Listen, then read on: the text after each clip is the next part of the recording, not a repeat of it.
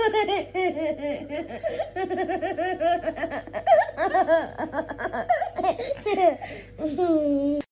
ora and welcome to the Kiwi Birth Tales podcast. I am your host, Jordan. I am mum to two beautiful little boys, Jai and Ali.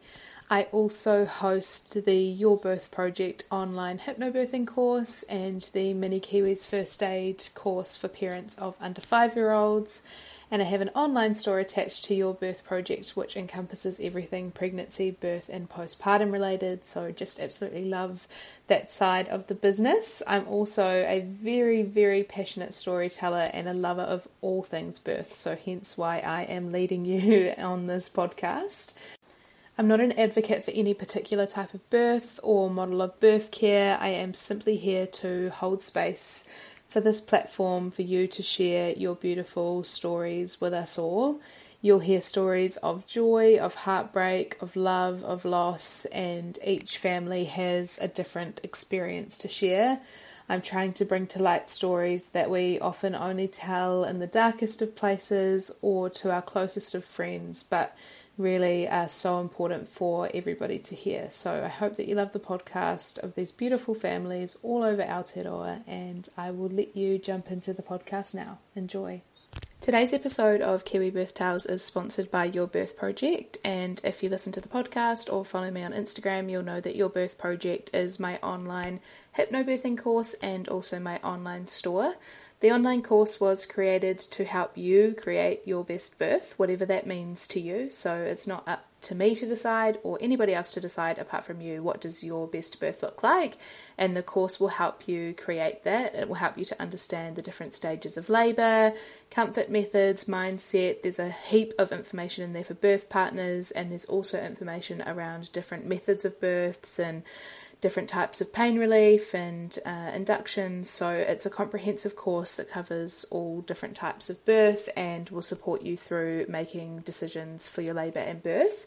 And the online store is designed to support you through pregnancy, birth, and postpartum. So anything that you might need during those periods, you'll be able to find. Filling your birth bag, every sort of item that you can think of is in the store. So if you want to go and check it out, you can head to at your birth project on Instagram or www.yourbirthproject.com. And if you've made it this far through the sponsorship note, there is a discount code. So if you want to get 10% off the online course or 10% off anything in the store, use the code LPOD, E L L E P O D, and you'll get 10% off. Your Birth Project being the sponsor is very relevant this week because I am speaking with Elle and she is a Your Birth Project mama. So she did the Your Birth Project course in her pregnancy and she does actually share how the course helped her and how it was a useful uh, resource for her as well as a little bit of info about the store in her episode.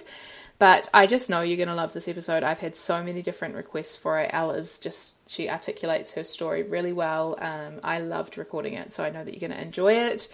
Uh, Elle takes us through her two pregnancy losses before falling pregnant with twins. um, so, quite a journey for them, and obviously uh, very devastating to lose two pregnancies before falling pregnant with the twins. So, she talks us through that sort of period of grief and how she was supported through that, uh, other mental health like anxiety and how she felt during her pregnancy with the twins, and all the way through her 38 week full term twin pregnancy, where she was induced and ended up having a cesarean section. So she talks us through that decision, what the afterbirth was like, and then into the postpartum period. The twins are four months old now, so we talk about what it's been like with life for two newborn babies and yeah, how they're going now. So I know you're going to love this episode. I'll let you jump into it now. Enjoy. Hi, Elle. Thanks so much for joining me on the podcast today. Oh, I'm so excited to be here, Jordan. Thanks for having me on. No worries. Would you like to tell our listeners a little bit about you and who is in your family? Sure. So, my name's Elle, and in our family, I've got my husband, Dave. We have four month old twins. They're uh, boy girl twins, and we've nicknamed them Revie and Roo. Revie's our girl. Her full name is Reverie, and Roo is our little boy, and we his full name is Rule. Awesome. And we also have a dog, Charlie. Amazing. And whereabouts in New Zealand are you guys? We're based in Christchurch in the oh. chilly South Island. Yeah. Also, I can't wait to hear all about um, twin life because I just cannot even imagine imagine having uh, So I'm looking forward to that. But we will start with um, start with your sort of journey to pregnancy. So, do you want to talk us through, yeah, what the journey to pregnancy was like for you and Dave? Sure. So, my husband Dave and I, very naively, probably like a lot of people, thought that we could kind of pick when we wanted to start our family mm-hmm. and that would all just turn out perfectly. Yeah. So we would chat about when it would make sense for us to possibly start our family and that's kind of what we planned around. But actually our story didn't work out quite like that. Um, we ended up, well, to start off with, I decided that I wanted to get my boobs done and have a boob job because I had just lost quite a bit of weight, about 20 kilos and I had booked in the surgery with the surgeon. Um, before that, I had come off of the pill because I figured that I would need a little bit of time to kind of, you know, get mm. my hormones back in check, all that stuff that you hear about. But I actually got my period back so fast. It took me about five weeks after being on oh, the wow. pill since I was 15. And I was probably 30 at the time or just older. So I was really surprised, which meant my husband and I had to be super careful leading up to the surgery not to mm. get pregnant. So I was tracking everything on Flo app, making sure I was, you know, on top of that. And I made it to my surgery date without getting pregnant. So my surgery went ahead, and my surgeon, I remember him saying to me, be really careful once you've had the surgery because after you've had the anesthesia, it can mess with your cycle. So your ovulation can be out of whack, even if you're tracking. I didn't really pay much attention to that, but he was right. We ended up getting pregnant pretty much straight after my surgery or really close to. Oh, wow. And that took me totally by surprise because it wasn't our plan to get pregnant then but it was exciting nonetheless. I was freaking out a little bit in the first pregnancy because I had just recently quit my full time job. I was a lawyer and I left my law job to pursue um, my app, Well Club, which now exists, a healthy lifestyle and recipe app. But I had so much work to do behind the scenes mm. in creating it. And I was freaking out like, how am I going to do this while being pregnant? You know, all that stuff. So anyway, I put that on the back burner. And the first mm. call after my freak out was to my best friend. I'm like, what do you do when you find out that you're pregnant? Mm. And there's two lines. And she said, you need to get a midwife and also maybe decide if you'd like to have an obstetrician. That's an option. I talked it through with her she'd just recently had a pregnancy, had a baby, and she had an OB and had a really positive experience. So I decided that I would follow suit, call the obstetrician. So my husband and I went in for that appointment and all excited. I thought, based off of my flow calculations on the Flo app, um, I was probably about eight weeks pregnant, and I was pretty confident that I was right. Um, the obstetrician scanned me. He saw the sac there, but he said that it looked a bit smaller than what he would expect for an eight weeks. But mm-hmm. I wasn't phased because I was pretty sure it was eight weeks. But he sent us off for a dating scan, and they confirmed the same thing that my OB thought too. Looks small, but could have my dates wrong. So to come back in two weeks' time, those two weeks were actual torture, mm. such a torturous wait. Yeah. Um, and during that two week time, I noticed some brown discharge. Mm-hmm but you know thought like stay positive could be implantation bleeding you know all that stuff. When we went back for that second scan it had shrunk. So the pregnancy hadn't progressed and we had lost it. And mm. it was thought that we had lost the pregnancy at about eight weeks um, but things had shrunk down. Yeah which was, yeah, at that moment when we found out that the pregnancy hadn't progressed, all of those fears that I had about how am I going to do this and juggle my app and all this stuff mm. totally went away. And I realized in that moment just how badly I did want to have start a family with my husband, yeah. even though it wasn't, you know, the right timing. It was something we really wanted. Mm.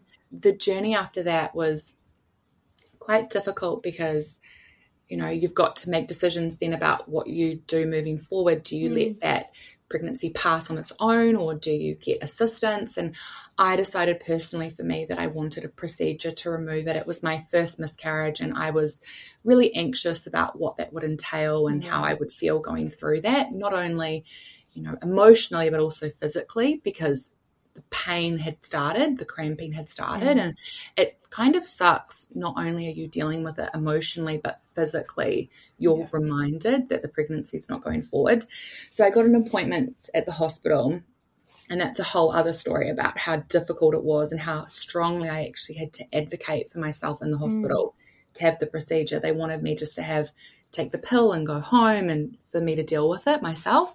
But thankfully, um, I was able to speak to a nurse who agreed that I should have the procedure done. And once that procedure was done and everything was removed, I actually felt like a lot lighter and also a lot more encouraged about the future. I was mm. like, okay, we can, you know, this chapter sucked, but it's part of our story. We can close the door and we can move forward and just, you know, continue our journey to starting our family. Yeah. Um, my husband and I continued to try from that miscarriage. That miscarriage happened in, I think, August. I think it was August. Yeah. Um, and then, yeah, I got back on Flo app, started tracking, and every month we were just getting negative test, negative test, negative test.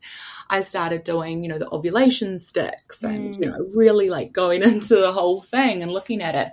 I considered buying like a temperature thing to mon- like monitor my temperature um, because it just started to become really frustrating when you want to actually get pregnant. Like you can't get pregnant.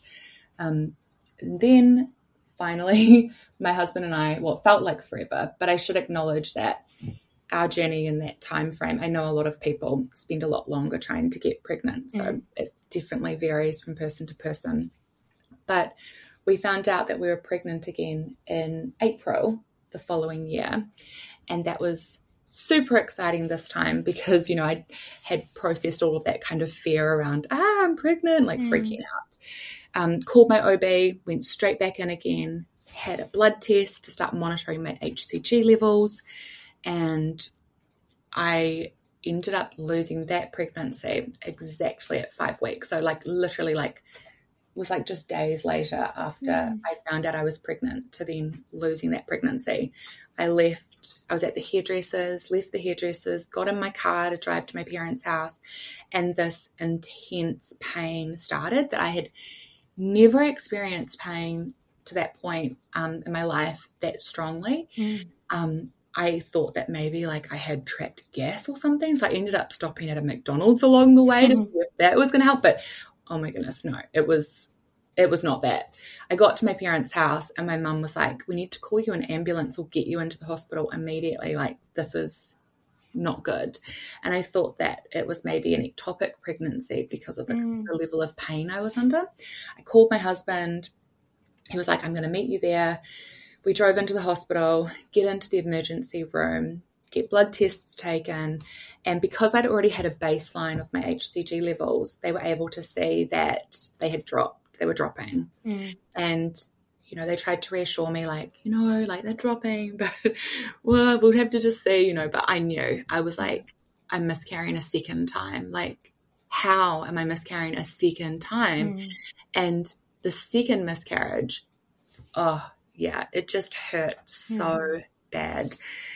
My Dave and I drove home and went through the McDonald's drive-through. It's probably actually it was it was the same McDonald's I had been at earlier that day. I think of it.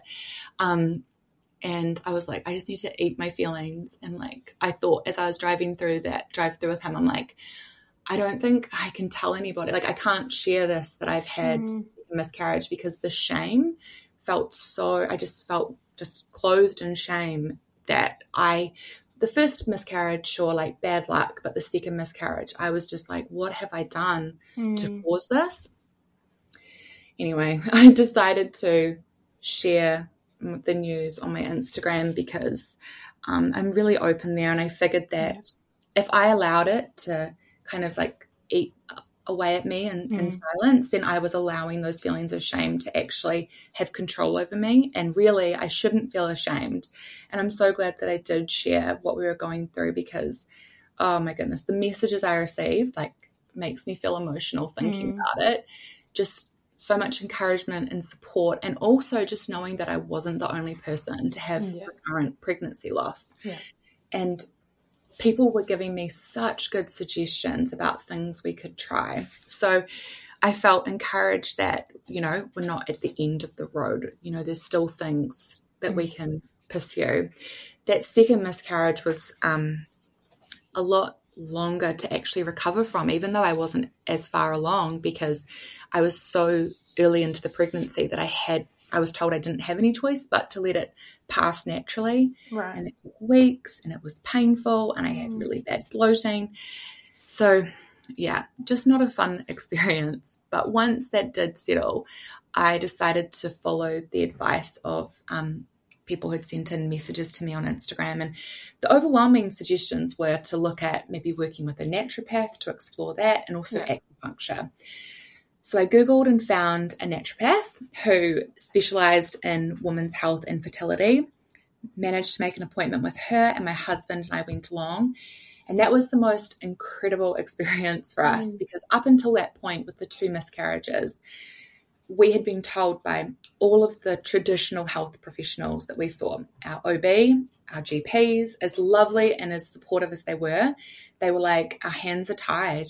You need to go away, get pregnant a third time, hope for the best that you Mm. don't miscarry. But if you do, then we can help and we can look at what might be causing this. Yeah.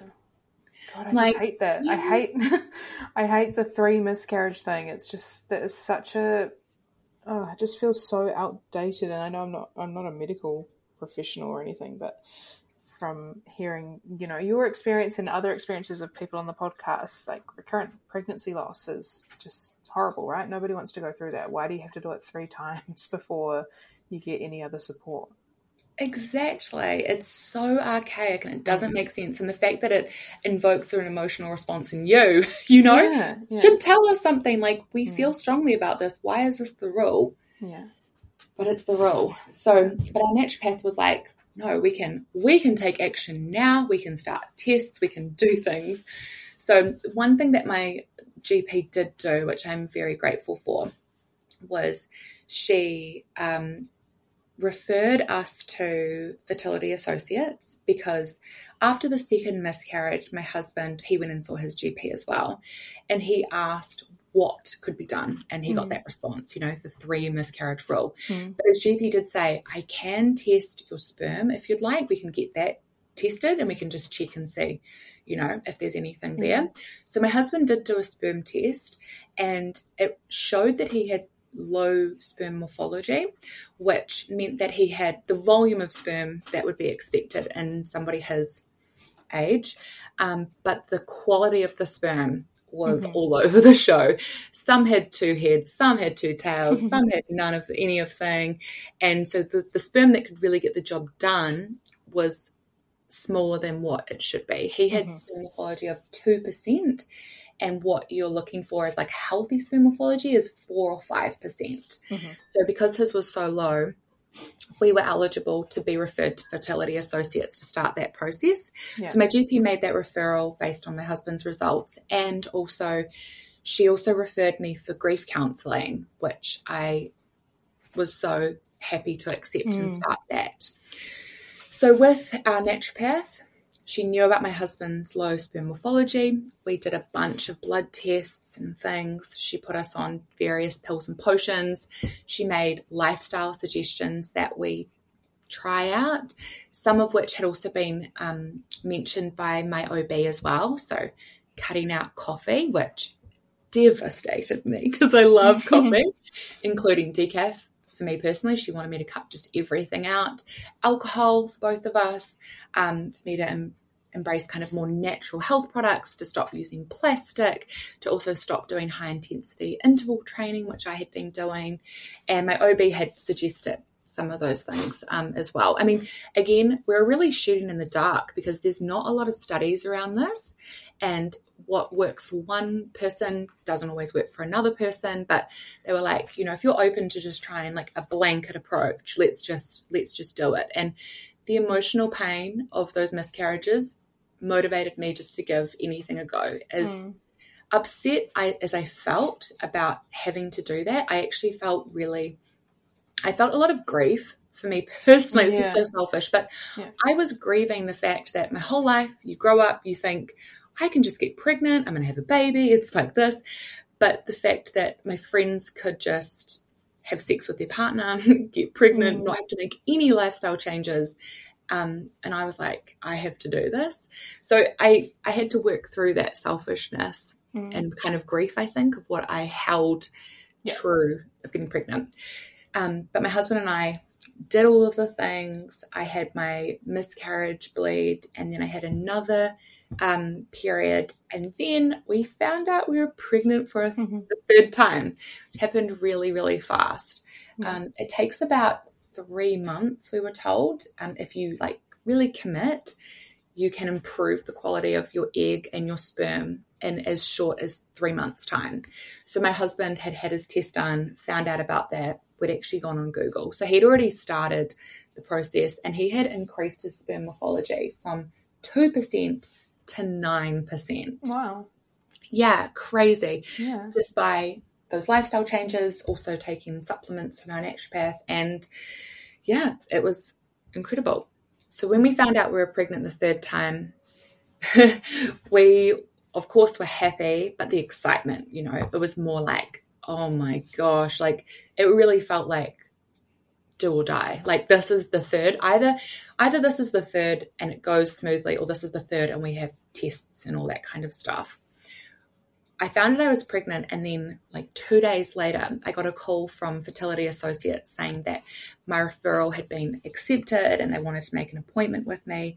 And I was like, "We found out we're pregnant," um, and they said, "Okay, we'll we'll bump you for like a month, and we'll call you back in a month to make an appointment." So if things don't go as you'd like. We were still here and waiting in the wings, which gave me a lot of encouragement. I had also started my grief counseling, which turned into like anxiety management counseling mm. because of the pregnancy. Yeah. Um, and I'd gone back to my OB and started getting the HCG levels tested again. And this time, my HCG levels were rising. I had them done every, I think it was three times, twice a week, something like yeah. that twice or three times a week. And uh, I would call and just be like on the edge of my seat. Mm. Yeah, they'd gone up. And I was recording the numbers down. And over a couple of weeks, I was like, these are looking like, they're looking really high. Like, this is. this is looking really promising. Yeah. And Google was like, if they're high, um, you know, you might have your dates wrong or could be twins.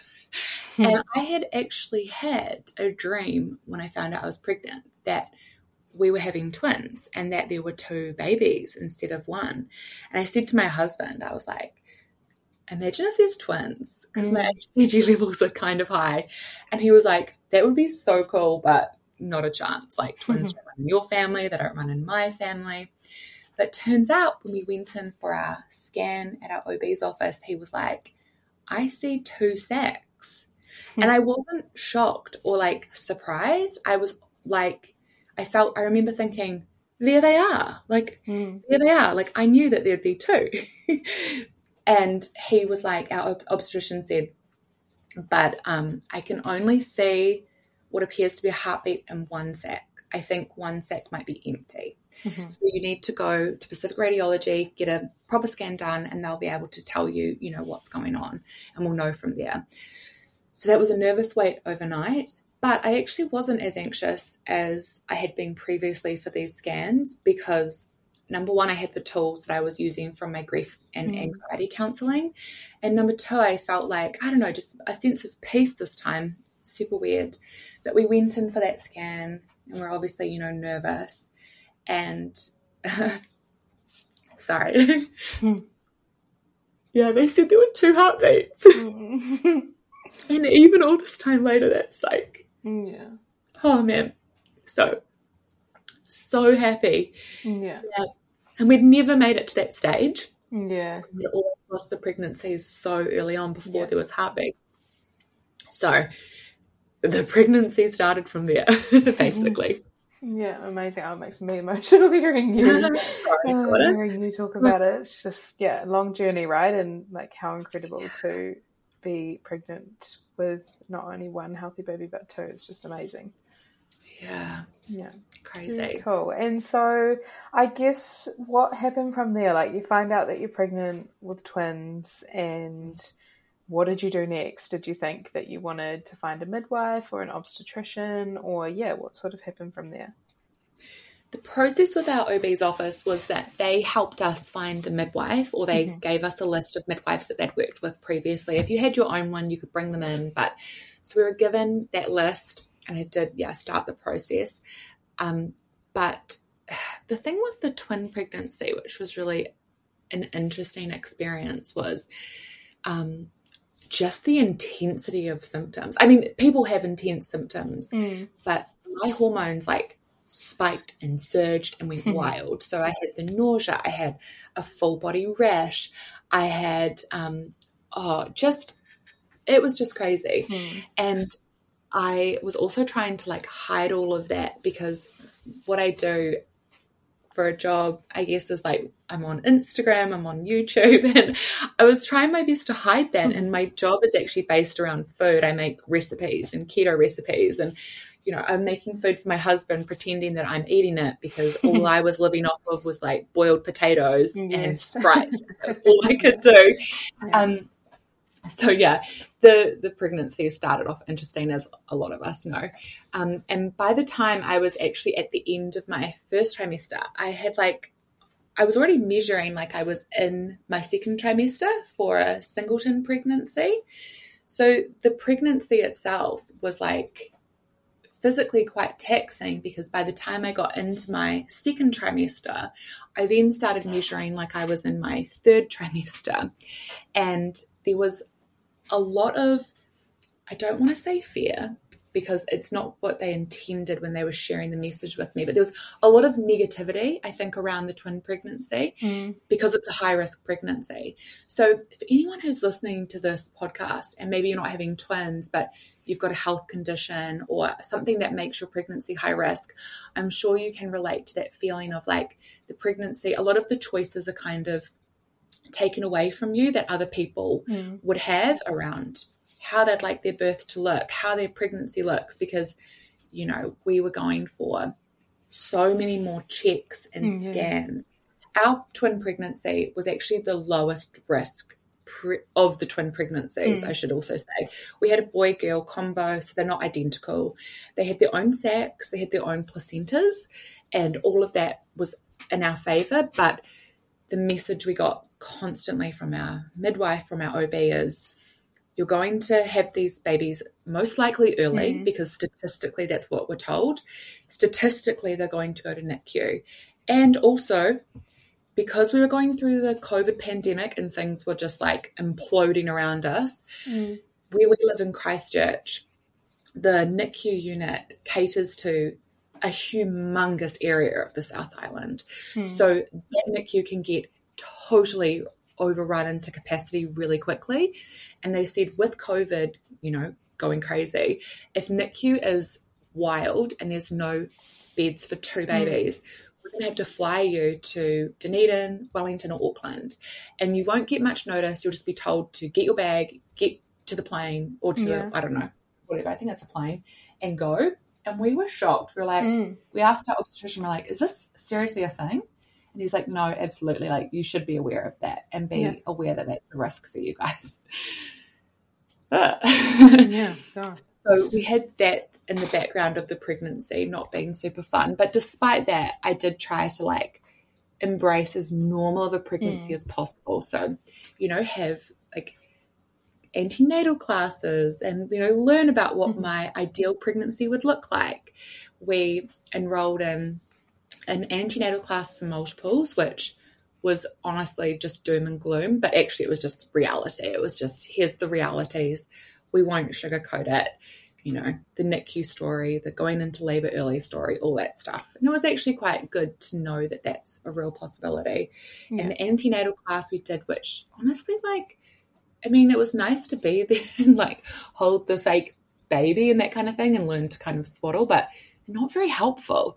And mm. then I did um, your birth project. Oh my goodness. Honestly, out of everything I did, your birth project was the most valuable by far because yeah. not only did it help me take away the fear because as like a first time mom you have no idea what to expect and it's mm. the unknown that's the most terrifying yeah but so you talked me through it and i felt like i was hanging out with you as well which was really nice in the early hours of the morning yeah. um, and I really appreciated like the reminders around mindset.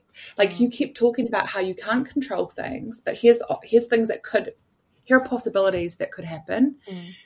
You can control your mindset. Here's what we'll do to help you with, you know, being able to get your head in the game. Yeah. And ultimately, it was my mindset that got me through my pregnancy and also yeah. my delivery. Yeah. Which. I got from your course. Very cool. And so, did you find like throughout your pregnancy that you were doing? I know you said you had sort of more touch points and probably more tests, but did you do all of the sort of standard testing that was offered to you? Did you do the NIPT um, testing in early pregnancy? And did you want to find out the sex of your babies? I know that you knew in the end, but what was your sort of thought process around finding that out? I was so pro finding it out. I really wanted to know. Yeah. I was so curious because oh, I mentioned earlier about um, some of my Instagram mm. community suggesting that I do acupuncture. I had started acupuncture, and my acupuncturist was like, You're having a boy. This was very early on when I didn't know it was twins yet. I thought it was twins, but I hadn't had anything to confirm that yet. Yeah. And I said to her in response to that, I was like, Can you tell if it's twins? And she was like, No, but I know there's a boy. I was like, Okay, well, maybe it's two boys then. Um, so we did get the NIP test done at 10 weeks. That was an option through our OB's office. Hmm. And mm.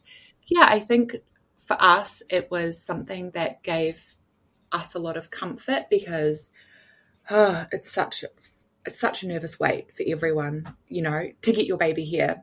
There's no truly like safe point, I guess, because you never know when or what could happen. But man, it definitely helped just kind of reassure us, like, okay, this is looking good, and then we could move on to the next thing, like this is looking good. So yes, we had that nip test done, and we were told by our OB's office that that would tell us the sex of the babies. And I was super excited. Like, we're going to find out so early. Mm-hmm. But then he, when they called with the results, he was like, um, So I can't give you the sex information because that was inconclusive. And I hmm. was like, Inconclusive? Like, what does that mean? Um, and I sort of pondered it and like mulled it over. And I thought, Oh, maybe it's inconclusive because they've detected a Y chromosome. Mm. And if there were two X's, they'd be able to say yes, two girls. But if there's a Y, they can't actually tell if it's attached to both babies or one. So we weren't able to actually find out the sex of the babies until we had our anatomy scan done, which was at oh, yeah. 19 weeks. Yeah. And then we did a reveal party like a couple days later and found out. Yeah. Yeah. Awesome. Very cool. And were you sort of sharing this whole journey on Instagram? Like, what stage did you tell your followers that you were pregnant? And yeah, were you sharing your journey as you went along? I was. I started sharing quite early on. I think I shared exactly, I think it was 12 weeks. It was, yeah. I had my 12 week scan and I shared the news then because I already had, I mean, it was a little bump you know, but for me it felt huge. yeah. And I shared on my Instagram about my health journey and you know, I looked so different because already I had gained so much weight. So um, I just kind of felt like when people, yeah, might not people might not understand when they saw my body, like why I'm like holding some more weight in an area that I hadn't before. Um, but also people had been with us through our previous losses and been so supportive, and that my my Instagram. I love going on Instagram and connecting with the community there because they truly feel like our friends and extended family, which might sound weird, but they've been with us through so many things that it felt really cool to be able to share that news with them. And I knew that also they'd be supportive and encouraging and understanding however things panned out as well. So we were really excited to share that. And yeah, yeah we just continued to share the whole pregnancy as well on yeah. Instagram and also my YouTube. Yeah, yeah, awesome. Very cool. And how was the rest of your pregnancy, sort of from that 20 weeks onwards as your bump grows and you're growing two babies? Like, I just can think about when I'm pregnant with, you know, a single pregnancy and that is rough going. so, how did you feel, yeah, being pregnant with twins? What were the symptoms that you were having in the sort of later stages of your pregnancy? It was summer. So I'm just going to put that out there for everyone. Mhm. It was summer. It was like, I mean, it probably wasn't the hottest summer we had, but man, I was feeling it. So the swelling, everything, because Mm. from 20 weeks onwards, it was just all go. Um, Mm. the bump just continued to grow and grow. and so I they stopped telling me how big I was measuring because they didn't want to freak me out, I think. Um, but I was just having, yeah, like I mentioned before, regular checks. My best friend has a pool at their house, so I was going over there whenever I could. And I also tried to stay as active as I could up until I couldn't. So I I mean, I couldn't really manage a lot because walking, everything was just so painful with the heaviness, the weight. I found um, the prenatal aqua classes that are run through like our council Oh, yeah. pool. Yeah. Amazing. They were so Mm. good. They, I just went to it once a week, loved it. Oh, it was just so nice to feel mobile in the water and be able to move around without any pain or any discomfort. So I loved that. But then COVID, unfortunately, um, it came to a bit of an end for me Mm. sooner. But yeah, so the, the pregnancy was just a battle. And like I mentioned, a mind game as well. I just had to, you know, you wake up and you're like, how am I going to do another Mm. day of this? But you just do. You just get through it. And all the while, I am kind of low key panicking. Not panicking, but there was definitely in the background, I was hyper aware that I was going to go into labor at any moment Mm. the baby's going to go to NICU because that's what everyone kept telling me, and that's what I was, you know, worried about. But Yeah. actually, the pregnancy went to term. So for a twin pregnancy, Mm. 38 weeks is term, and no one thought that we would make 38 weeks. No one. Yeah. It was so funny. But we made it. And I think like the week before, oh no, two weeks before maybe, my OB was like, we're going to book in your induction at Mm. 38 weeks, but don't worry, you won't be getting induced because you'll go into labour earlier than that. I should also say the way Revie and Roo were positioned in my tummy, um, our girl, baby A, Revie, she was the bottom twin. So she was twin A, meaning she'd be birthed first. And then twin B, our baby boy, he was going to come second. They were actually stacked on top of each other. They were both head down, they were both engaged. That my OB was like, you know, I think we should try for a vaginal delivery because they're in the right position if you're comfortable with that. Otherwise, we could book in for a C section. And I was like, yeah, let's do it. Let's give Mm. it a go. Um, being told all the risks that, you know, one might come out vaginally, one might come out cesarean. But what was quite nice um, with having the twin pregnancy is nobody at any point in time, like any of the health professionals, they were all very, very, very, very, very pro me having an epidural. It was almost a given, I think. Like, I had a choice, obviously, but it was their recommendation that we have an epidural. And the explanation for that was um, one baby, once we start delivery, baby A comes out, baby B all of a sudden has so much room in my tummy, he might flip and then I'd have to Mm. maneuver him either externally or internally, and that's really painful. So if I have an epidural, I'm ready to go. Or if it turns out we need to go into theatre, we're ready to go. So I think that took a little bit of pressure off of me because there's, you know, a bit of a stigma around interventions. Yeah. Um, and yeah, but for me, there never there never was any kind of stigma. It was just kind of like I don't know, and I think that helped me as well because yeah, I think for me personally, that just kind of helped me feel calmer about the experience. Like, okay, you know, I'll be in some discomfort, some pain, but it's okay, and I don't have to make any of those decisions on the day because it's kind of already being done for me, Mm. and I don't have to feel guilty about any of those things either. Yeah. Was it like, because everyone was saying you wouldn't get to term, was it like playing on your mind the closer and closer you got to 38 weeks? Were you feeling like, I just know how you feel when you get close to your due date and you're like, oh my God, please get out of me, baby. so, what were you feeling like as you got closer to that date? And then once you hit 38 weeks? Oh man, it was crazy coming up to the time mm. because I I thought that I was going to go into labor so much sooner. So with what I do with my work. I had a I started working I used to do Well Club all by myself. And then when I found out I was pregnant the third time and things were progressing, I was like, okay. And then we found out it was twins. I was like, I'm going to definitely need some help and to start building like a small team so that I've got backup. So we were planning my leave around, you know, these babies coming. And I had it planned, you know, expecting that would happen at a certain date. But that date came and went. And I was like, oh my gosh, I need to keep working now to then prepare for the next date. So it was actually a frantic time for me work wise because mm. we had miscalculated. So I was like, up in the office. My husband and I called them office nights. Like we'd have to, and also I couldn't actually really sit on the couch, to be fair. I had to sit on like my office chair because I was just so uncomfortable. I couldn't really get up off the couch. Sounds dramatic, but mm.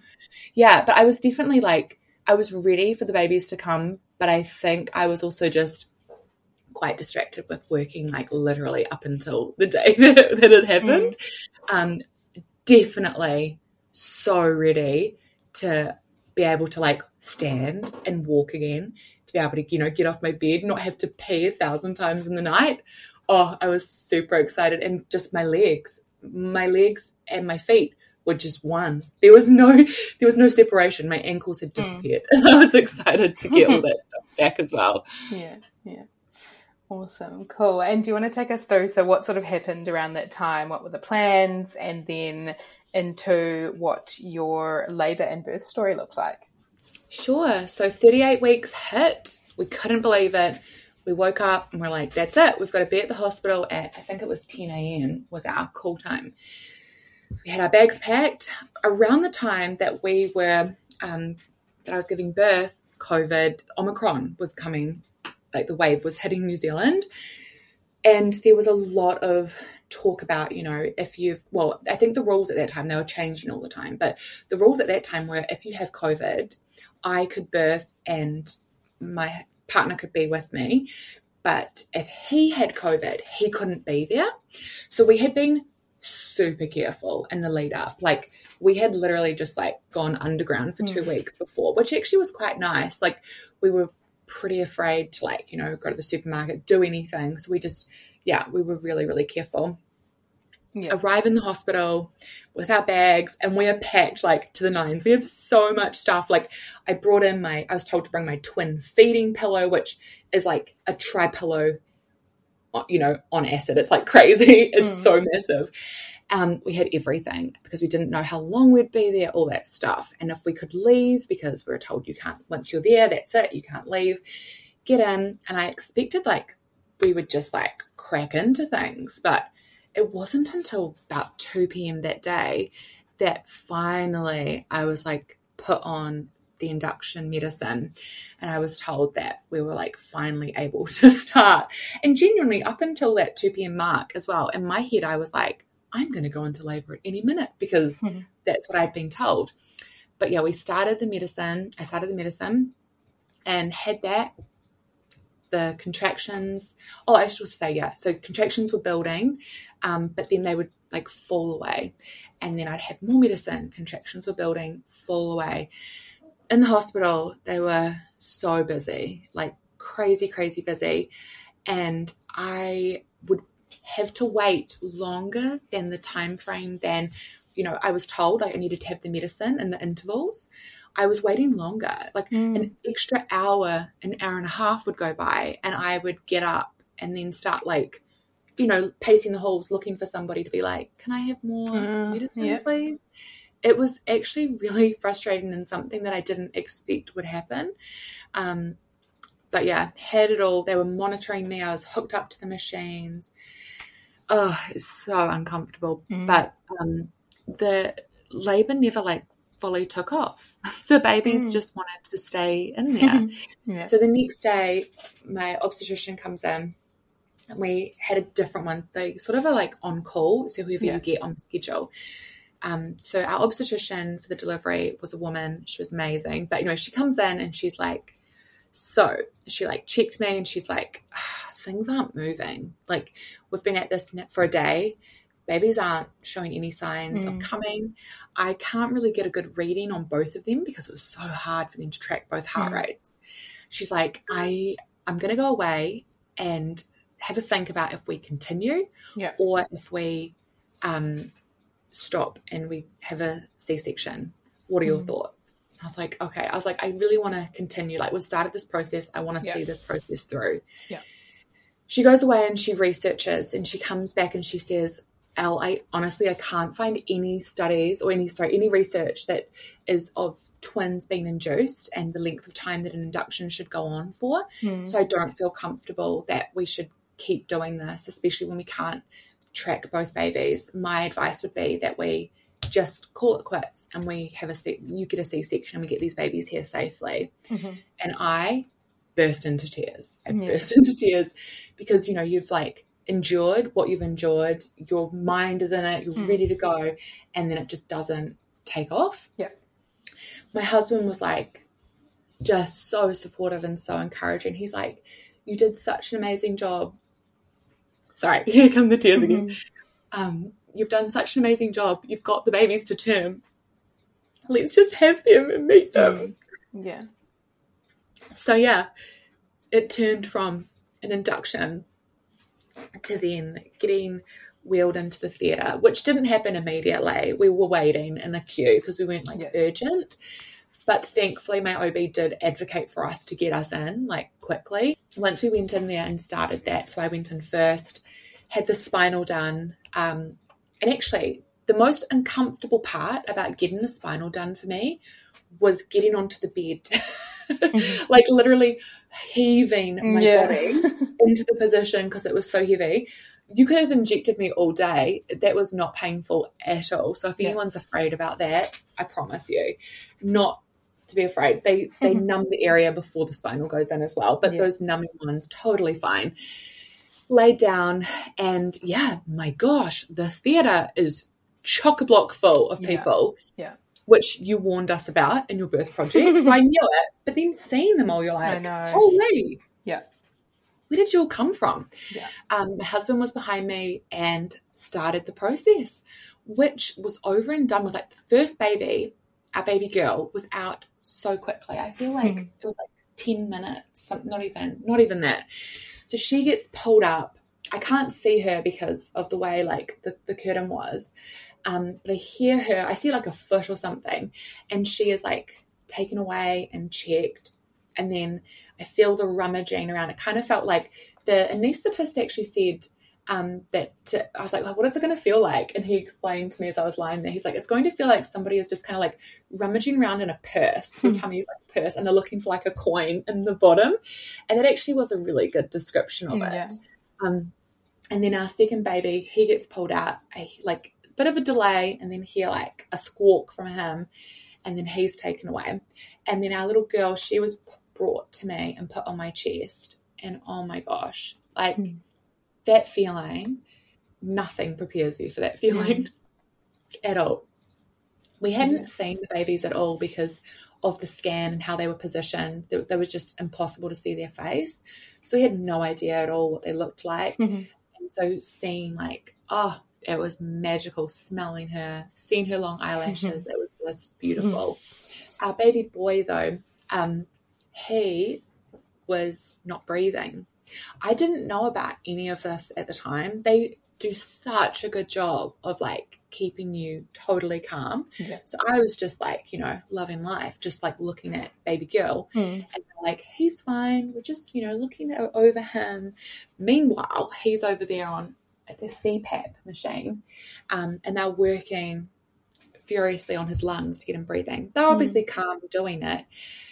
They asked my husband to come over, so he saw like the actual state of affairs and how serious it was. Yeah. But again, my husband didn't tell me. Like kept it for me. And they told Dave that they would work on him for 30 minutes. And if he didn't respond in 30 minutes, he'd go straight to NICU and they would, you know, do further things there Mm. and he'd need time there. So, you know, I was wheeled out to, I, I was, I asked where he was. I was like, where's baby boy? And Dave's like, they're just still working on him, but he'll be with you soon or he might need to go to NICU. And because we had always been told we were going to NICU, I didn't freak out. I was Mm. like prepared for it mentally. I had allowed myself to be prepared, so it wasn't a Yeah. shock. Yeah. So we go out into recovery. I'm out there with our girl, and she starts latching, which was beautiful. And then, um, yeah, our baby boy Roo, he was brought out not too long later. So I had both of them each on a boob feeding, which was so crazy. Yeah. Yeah, it's so cool. It's just like amazing to hear. Oh, the story of them being born, and um, yeah, it's so nice that you were able to see, you know, one of them because you probably, I don't know, you don't know what to expect, right? Like, are they both going to be rushed to NICU or what sort of happens there? So yeah, it's really nice to hear that. Yeah, especially like with twins, like I'd listened to all the podcasts on twins on Kiwi Birth Tales, and yeah, NICU just it seemed like a given. Mm. So the fact that we went straight to recovery yeah. and then from recovery to the ward, I was like, wow, like yeah. very, very, very grateful, very Yeah. grateful. Yeah. Mm, awesome. And what sort of happened from there? How long did you spend in the hospital? Um, what was your sort of plan around going home? Yeah, what did that all look like for you? Man, it's so crazy because you go from being a high risk pregnancy and kind of, you know, taken care of and people being there to just being like, cool, the babies are here. Mm. Good luck with that. Here's your room. All the best. Um, my husband and I had no idea what we were doing. Like, I had changed a nappy before, like years ago. I had babysat when I was Mm. like 16 or something, could not remember. My husband had never changed a nappy. I'd never swaddled a baby. I didn't know anything. So Yeah. It was just like, you, oh man, the, the learning curve is so Yeah. steep, but Yeah. you rise to the occasion and like there's no other way around it so we were in hospital for 48 hours i think it was two days three days i think it was two days Yeah. and um, i remember feeling just like light as a feather i still looked like i was in my third trimester ready to pop if it was Yeah. a singleton but i remember feeling so light as a feather going to the ward that i remember going from recovery to the ward um, was uh, really challenging for me because of the spinal that I wasn't able to to move and get up. So the babies had to be brought to me. My milk hadn't come in. Um, I was starting to then worry about, you know, breastfeeding, how that was Mm. going to go. Um, and my husband had to do like, you know, all the nappy changes and all that kind of stuff. The nurse actually, I remember, um, she was in our room and she was like, okay, cool. Well, because they had also because I'd shared like I had a boob job done previously, Mm. there was also an expectation around my breastfeeding and that I wouldn't probably be able to breastfeed, but I don't know. So that's all the nurses didn't expect me to breastfeed. So there was an expectation that we would just purely formula feed, which Mm. I think was also quite good because it took the pressure off of me feeling like I needed to, but I really wanted to try. And yeah, so the nurse had brought in the bottles, some formula for us because she was like, you know, you'll have to feed them. And she mentioned, she was like, and I think Roo needs his nappy changed. And she was about to leave. And then she's like, wait, have you ever changed a nappy? And my husband was like, no. So she showed them there how to do it because we didn't learn that in the antenatal Mm. class. Um, so yeah, he was doing all of that. And then once my, once I was able to move around again after I'd had my catheter removed, which took ages because Yeah. they were, you know, so busy. So I was just waiting, waiting, waiting. I felt like a new woman, being able to move around, having a smaller bump. Um, and I just made a point of, I learned with my boob job to stay on top of my pain medicine when you have surgery. Yeah. So don't wait till you feel like you're uncomfortable. Just set a timer, make a note of what you've had, and stay on top of it. So I made sure that I had all the pain stuff there for the next round, and I just, you know, use that, which I highly recommend because how else do you Mm. have? I mean, there's no other instance where you have that kind of level of major surgery and you're expected just to like bounce around, feeding, cluster Yeah. feeding, you know? yeah. There's no way to do that without, in my mind, without pain medicine. No way. So definitely stay on top of that. So yeah, we were in there for two days um, before we were sent home. And while we were in there, Roo started cluster feeding, which I had no, I'd, I'd never heard of it. I had no idea what was going on. Mm. I called the nurse one night into our room and I'm like, he won't stop crying. He won't stop trying to like latch what's going on and she was like oh that's cluster feeding it's good he's trying to bring in your milk faster so that started the journey of two babies cluster feeding one after the other um, as we went home but you're honestly just like on cloud nine like Mm. i have never felt so content so happy so at peace in my life than i did during those days I genuinely felt like I was like drugged. Mm. I mean, I was on pain medicine, but genuinely felt drugged because I was just so obsessed with these babies and this like love bubble that people talk about. Yeah. It's so true. And I think that gets you through like that really difficult first period for sure. Yeah, yeah, it is a very um, a very trying time, but also yeah, like you talk about, definitely like intoxicating um, for a lot of people that feeling. And so once you got home, and obviously the babies are cluster feeding, how did you manage life with the two of them? Like, what did it look like in those first few days and weeks once you got home? Um, how was Dave able to help you? Yeah, I guess what did that look like for you? We were really fortunate that we had, um, because of COVID, we weren't able to travel. Dave had saved up all his leave and also he was going to take unpaid leave. He really wanted to be at home for as long as Mm. possible to experience this. Like, and we were really fortunate that we are in a position where we could do that. So I was so lucky to have Dave with me. Those first few weeks were just insane. Like the schedule you keep is Mm. just so crazy. Day and night, there's just really no differentiation, you know, because Yeah. you're just like working around the clock every three hours. Mm. And then with cluster feeding, one baby might cluster feed for an hour, and then the next baby wanted to cluster feed. So I just, I don't know how I did it, but genuinely, there were days where I was like running off of maybe one or two hours of sleep Yeah. for real, like crazy. We tried our best to get them on the same schedule because that Mhm. meant that I could tandem feed, which I did.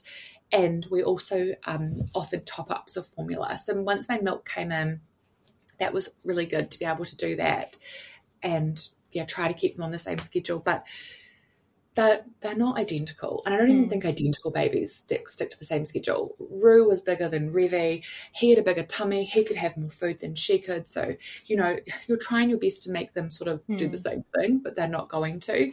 And the advice that people give you, like, rest when the baby rests. I'm like, well, my baby doesn't rest because the other baby up. So what do I do? Yeah, for twin mums out there, like, gosh, don't yeah, take all that stuff with a grain of salt because you you literally are juggling two two babies. yeah. Whereas if you have the one when they're down, sure, I get it, like have a rest, or Mm. maybe you can like schedule it with your partner so that they do one shift and then you do the next shift Mm. for us learning on the go it was like both of us had woke up for all of the feeds so i didn't feel like i could do it all at once because i needed help with my cesarean and like my Mm. tummy to be able to get into the position on the couch get the pillow into the position get both babies on oh one baby's fallen off like help me Mm. reattach that baby um oh this one needs to be changed so we actually found it was better and faster if we both were up together Yeah. we did do a night where I did it myself because I said to Dave, I was like, look, you sleep, like, you know, this is dumb, both of us Mm. getting up. And the next day I was just in tears because what would have taken me like maybe an hour feeding took me twice as long. Mm. And then I didn't get a chance to try to get like, you know, 20 minutes, half an hour of sleep between the next thing. Yeah. So yeah, we just agreed for us personally, like we're like, this won't be forever. Let's battle on. And I remember Dave said to me, he was like, when he was changing a nappy, he was like, why do these have Winnie the Pooh on them? they should have Mm. motivational quotes. Like, keep going. You can do this. Mm. Because yeah, it does get easier, but the start is hard. Yeah, yeah, for sure. And how did you find like coming out of that initial period? Like I know the babies are four months old now, so um, Yeah. you've sort of come out of that like really initial newborn period, and yeah. they're a little bit older now. How have you found like are you in any kind of routine, or do you more just go with the flow? What do your days look like now? Oh, I'm it's so nice to be where we're at compared to where we were because Mm. I mean you're learning everything's new. Revie also had like major like stomach issues. Um oh actually yeah, a couple of things. Roo, I haven't shared this on my Instagram, but he actually had tongue tie Oh, and yeah. it was, we had a lactation. I decided to engage a lactation consultant because I had built up a bit of fear around breastfeeding. If I could do it with my boob job, if I could Mm. do it with two babies, the lactation consultant was the best money spent because not only did she encourage me that I could do it, she you know helped me with techniques, but also she identified that Roo had tongue tie, which our Mm. midwife apparently had also identified, but she didn't um, actually raise that with us as being like an issue. She didn't think it was like severe enough. But Right. anyway, um, you have to be like, you have to have a certain qualification, to, I think, to make that call. So the lactation consultant had that, and she thought that his tongue tie was severe enough that um, it would be worthwhile us getting an opinion from an expert to Mhm. see if we should have the procedure done. And we actually decided to get the release done, which again, I've only like our friends and family know we did that because the the judgment and the Yeah. criticism that you can get from strangers when they don't know the full picture Yeah. can be so hard to navigate when you yourself are 100%. just trying to survive. Yeah. But that procedure was the most difficult decision for us. We didn't know if we were doing the right thing. We didn't want Mm. to put him through any pain. Um, we went for that procedure. My husband actually held him down. I was sitting with Roo, like not held him down, but like, you know, held him so he wouldn't wiggle Mm. around with the nurse. And I was sitting with Revie, like watching tears. Just, I was bawling an Mm. absolute mess. The procedure was done. Roo let out a scream for like two seconds, and that was it. He was just right as rain, happy, latched straight away, and he was such a good feeder after that. But Mm. before that, I had so many issues with him Yeah. latching, screaming, just yeah. So if you go through something like that and you're listening to this, um, I know the decision's really hard and you've got to do what's right for you, but I can just speak to the fact that it was a really positive experience for us. Yeah. So we navigated that with Roo. Revie saw an osteo for her stomach issues, which helped with her feeding. And she would like groan and make all these loud noises during the night. Now, where we're at at four months, we try our best to sort of stick to a 7 a.m. to 7 p.m. schedule Mhm. where ideally, in an ideal world, the babies would wake up at seven, they'd go down for their first nap at nine, wake up at 10, go down for their next nap from 12 till 2. Um, so that's an ideal world. And yesterday, actually, Roo stuck to the schedule perfectly, Revie didn't. And what I do is like, I like the schedule for us because it gives me a, a structure to the day. Otherwise, it- it's honestly, it feels impossible to remember how much this baby had at this time and what time and how much did they sleep. Mm. So that way I can kind of mentally track it. And sometimes I do actually write it down because my memory's terrible now. Yeah. Um, but if they don't sleep, we just roll with it. You know, you got to like be flexible and go with the, the roll with the punches. Mm. We try to do that. But Yeah. we are into the next phase of our journey, like engaging a sleep consultant to see if we can establish better sleeping habits and that kind of thing because Yeah. our babies are in, I think, the regression with our waking up again Yeah. throughout the night. And I feel like I'm back at the start. But Yeah. I know that we survived it then, we can survive it now. So that's where we're at. Yeah, I can relate to that. Where um, uh, we're going through the same thing at like nine and a half months now, so I can yeah Oh. definitely definitely relate in some way.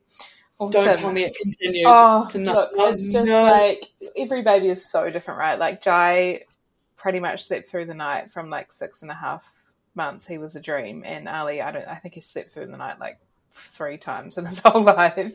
Oh my gosh. Um, They trick Bless you, right? you. With the first baby, they're like, "Yeah, this is a dream," and then you have another one, in they're like the opposite. Surprise! Yeah, I'm ready so to party. funny. It's crazy how they're so different, eh? Like So different. they come from the same parents, Yeah. but my gosh, they're so different. And you've got Yeah. to just yeah learn their yeah, it must be so their traits. interesting with twins as well. Like you sort of expect them to be similar, right? But they are very much their own little people. They are. Revie is super independent. She's squawking and she's super close to rolling. Roo is such a sensitive soul, and he like things will like he'll get a fright and he'll cry. His oh, bottom lip just drops. yeah, I know. So it's yeah. it's lovely having yeah. the two different personalities, and it's so much fun. Yeah, awesome. And how have you gone with your physical recovery? Obviously, um, you've had a C section. So, how did you find recovering from that? And what do you feel like uh, about the C section now? And are you still noticing any physical challenges? Or, yeah, what's that been like? Ah, oh, it's the the pain definitely was managed with those that medication. I was yeah. probably on the med- medication for a bit longer than I think people would because of the size of my uterus, the contracting down. Oh my gosh, oh, that was oh, yeah. so okay. painful. Yeah. Yeah, which I no one had kind of warned me about, but um that went on for a prolonged period of time because my yeah, my uterus was just huge. Mm. So every time, you know, you feed, you'd get those like intense pain. Um and once I got through that, I have I've I started seeing a women's health physio, a specialist to help working with my pelvic floor. I didn't think that having a C-section would affect my pelvic floor. I thought mm. that was mm. just like a vaginal delivery thing. But I described to her like the discomfort that I get, this like pain that sort of feels like it's kind of deep inside me. And she did the internal exam and I did all the tensing, all that stuff. And she was like, Yeah, she's like, the pain is because your pelvic floor is shot. Mm. And she asked me, she was like, How was it like the first time you had sex? Was that painful? And mm. I was mm. like, Oh my gosh, it was so painful. Mm. I didn't think it would be because, again, like nothing was touched down there. It was yeah, all yeah. through the sunroof. Um, and she's like, Yeah, that is your pelvic floor. Mm. So I had no idea that a C section that would be like an effect of, of that. So yeah. I'm doing like the exercises to try to bring my abs. This I think it was two and a half fingers. It's measured by fingers, isn't it? Yeah. Um, that was my separation. So we're trying to bring that together because I do still look pregnant. Yeah. Um, I've still got like a like a pooch. Um, and yeah, I think it's kind of a weird sort of thing as well. Just mentally, like you're used to your body mm. looking a certain way pre-pregnancy then pregnancy happens and you sort of adjust to the fact that you're dressing with this bump and you know like yeah. not everyone feels comfortable to show it off but i, I just embraced it because it was huge there was no hiding it mm. and then now it's like i'm not pregnant but my body doesn't look like it used to look i don't know how to dress it anymore you know you're just like sorry you're just like learning all of these different things mm so yeah, that's like being kind of a challenge physically for me is yeah. working on my pelvic floor, getting my abs back together, mm. and then also mentally like figuring out how to dress so that I feel comfortable and stuff is accessible for me with breastfeeding. Yeah. and also that people don't think that I'm pregnant again. yeah, yeah. I'm sure there'll be lots of people who um, relate to that, including my including myself. And um, how have things been with Dave? Like, what is your relationship like now as parents? And are you still finding time to spend time alone with each other? What does that look like for you guys now? Oh, it's um, it's definitely like brought us so much closer in like such a different, unexpected mm. way. I don't know. It probably sounds silly to say that, but I truly am so grateful that he battled alongside me and yeah. you know all the sleepless nights all that stuff yeah. um, i think what's been challenging for us is that we you know you, we've never like bickered or that kind of thing but then when you're sleep deprived you can just yeah. say things in such a quick sharp short mm. manner you're like bring me this or you know not like hi can you please pass me the burp cloth like you're being up on you're like pass me the burp cloth and then you sound like aggressive and that kind of thing. So that's been like a challenge for us and something that we try to like, I don't know, be mindful of when we mm. can, but we also know not to take it personally. We've been super fortunate with um, having family support so that we've been able to go out on date nights, like, you mm. know, go mm. for dinner and um, that kind of thing. And yeah, I, as the babies get older, I hope we can figure out what that looks like for us mm. because our relationship as a foundation for our family is really important and something that, yeah, we need to continue to always work on. Um, but yeah, definitely, I guess the priority become you triage mm. what's you know going on, and it's the babies right now. So at night time, we're very very lucky at the moment. Touch wood. Mm. Um, even though they don't sleep during the day or through the night, they tend to sleep. They go to bed at like seven and they sleep until at least like 10. And we yeah. have three hours of uninterruptedness. Yeah. And that time we like watch Love Island, have dinner together, talk, try to like cuddle on the couch and just yeah. like be together. Yeah. Um, and yeah, that's really like what we try to do. Yeah. Yeah. Awesome. I think, um, yeah, that's definitely been one of our challenges too, is just like, yeah, trying to find A, the time and B, like be patient with each other because we were much the same as what you described. Um, we didn't really bicker or whatever before um, before having kids and then you sort of have kids and like you're just tired and things are different like yes. yeah you've got other priorities and things to focus on and yeah it's just a definitely a change but it's nice to hear that you're still sort of managing to find some time for each other yeah i mean like yeah you, one thing that you experience is just like a constant feeling of guilt because mm. you constantly feel yeah. like you're not meeting yeah. the standard in every area of your life. Like, oh, you know, I'm not being a great mom. I'm not being a great partner. Mm. I'm not being a great employee if you're back working. Like all those things. But you have to just try to like, at least I try to give myself grace and remind myself like, you know, what I used to be able to achieve in mm. different areas of my life. I just can't right now. This is just the season that I'm in.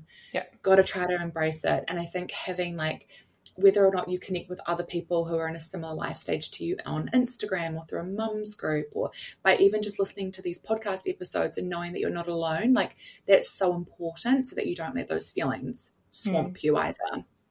And is there anything else that you would like recommend to either twin mums or just um, parents of a singleton pregnancy that you've used yourself or you've used for the babies that you're like, oh my god, we wouldn't have survived without that? Oh, like a product? Yeah. Oh my gosh. I do get like a little bit of judgment, I think, for like some of the product choices that I've made. But um honestly, gosh, it's like I'm so grateful for technology. I genuinely have so much respect for twin mums when you hear like I had twins 30 years ago and I'm like, how? Oh because these things didn't exist. Yeah. Um, we have the Olive Edwards and Co pram, which oh, yeah. was it was gifted to us. So, yeah. but um, there was no expectation for me to share if I didn't like it. But oh, it's amazing if you're a twin mum because you can navigate and maneuver in such small areas, like yeah. going to our doctor's office, going to cafes, places that I just would not fit if I had a side by side pram. So that definitely has made my life easier. And then also having um, the other thing that we used a lot if you've got a single baby or twins is like a baby lounger, a yeah. place where you can put the baby and they can just chill and sleep where you are. That's yeah. so helpful in the early days. I'd add mm. that to your registry list definitely. Yeah. But I do want to also say um, the Your Birth Project online store is seriously a one stop shop. When I was pregnant, I was like, what does one person need to take to the hospital in their hospital bag? Yeah. And I was like, oh, if only like there was a place where you could just go and it was like already done for you because yeah. your energy and motivation levels are at such an all time low when you're yes. really trimester. It's like the last thing you want to do is go to this place or that place or different websites and figure it out. Yeah. Oh my gosh. Listening to this podcast, if you need to get your your hospital bag stuff sorted, just go to the online, the Birth Project online store, and that way you can just go add to cart, pick mm. a package, it's all done for you, yeah. and you don't have to worry about it. It arrives and you've got everything you need. It's yeah. such a genius idea what you've created. Oh, seriously. Oh, thank you. It was all driven out of the fact that when I was doing that myself with Ali, I was like, oh God, I'm just so sick of trying to find all of these different products across different oh. places oh. and like paying for all of this different shipping and whatever. There just needs to be one place yes. it is. That's where it's driven no, from. Honestly, so you yeah. are so yeah. Honestly, such a time saver and lifesaver, and yeah, mm-hmm. it's so nice also having an experienced mum who knows what she's doing. Yeah. You know, make these recommendations of these products that truly works. You're not just yeah. wasting your money. Yes, yeah, yeah. it's awesome. Yeah, oh, thank you. Awesome. And is there anything else that you want to share that we haven't covered in your story, or yeah, anything else that you want to talk about before we close the episode? I guess if you are a twin mom and you're wanting to hear more about like the products that I use, make sure you come over and check out my Instagram. Also my yes. blog. I have yeah. um, a blog, it's just alherself.com and that way you can see the products that I use if that's of interest to you. Or if you have a singleton and you just want to see what sort of mm. things we use and love. Um, and advice to those out there who are pregnant and about to have their baby. My biggest advice from what I went through in my experience is just take it day by day. Yeah. Don't stress if like things don't go to plan because that's okay. And honestly, once you meet your baby, like, oh, you you honestly just don't care really all those yeah. things. It, yeah. yeah, at least for me, it truly put everything into perspective that they were here safely yeah. and that our family was all here earthside. So, yeah. Yeah. Amazing. Well, thank you so much, Elle, for coming on the podcast. I've loved talking to you today, and I've had so many requests for your episode on the podcast. So I'm really glad that we have finally managed to connect. And yeah, it's been lovely talking to you. So thank you. Thank you so much, Jordan. Really appreciate no it. Thanks so much for listening to this week's episode of Kiwi Birth Tales. I hope you have enjoyed it. And a reminder that this week's episode was sponsored by Your Birth Project, the online hypnobirthing course that you need to create your best birth and the online store that supports mum through pregnancy, birth, and postpartum. If you want to check it out, you can head to at Your Birth Project on Instagram or www.yourbirthproject.com. Speak to you next week.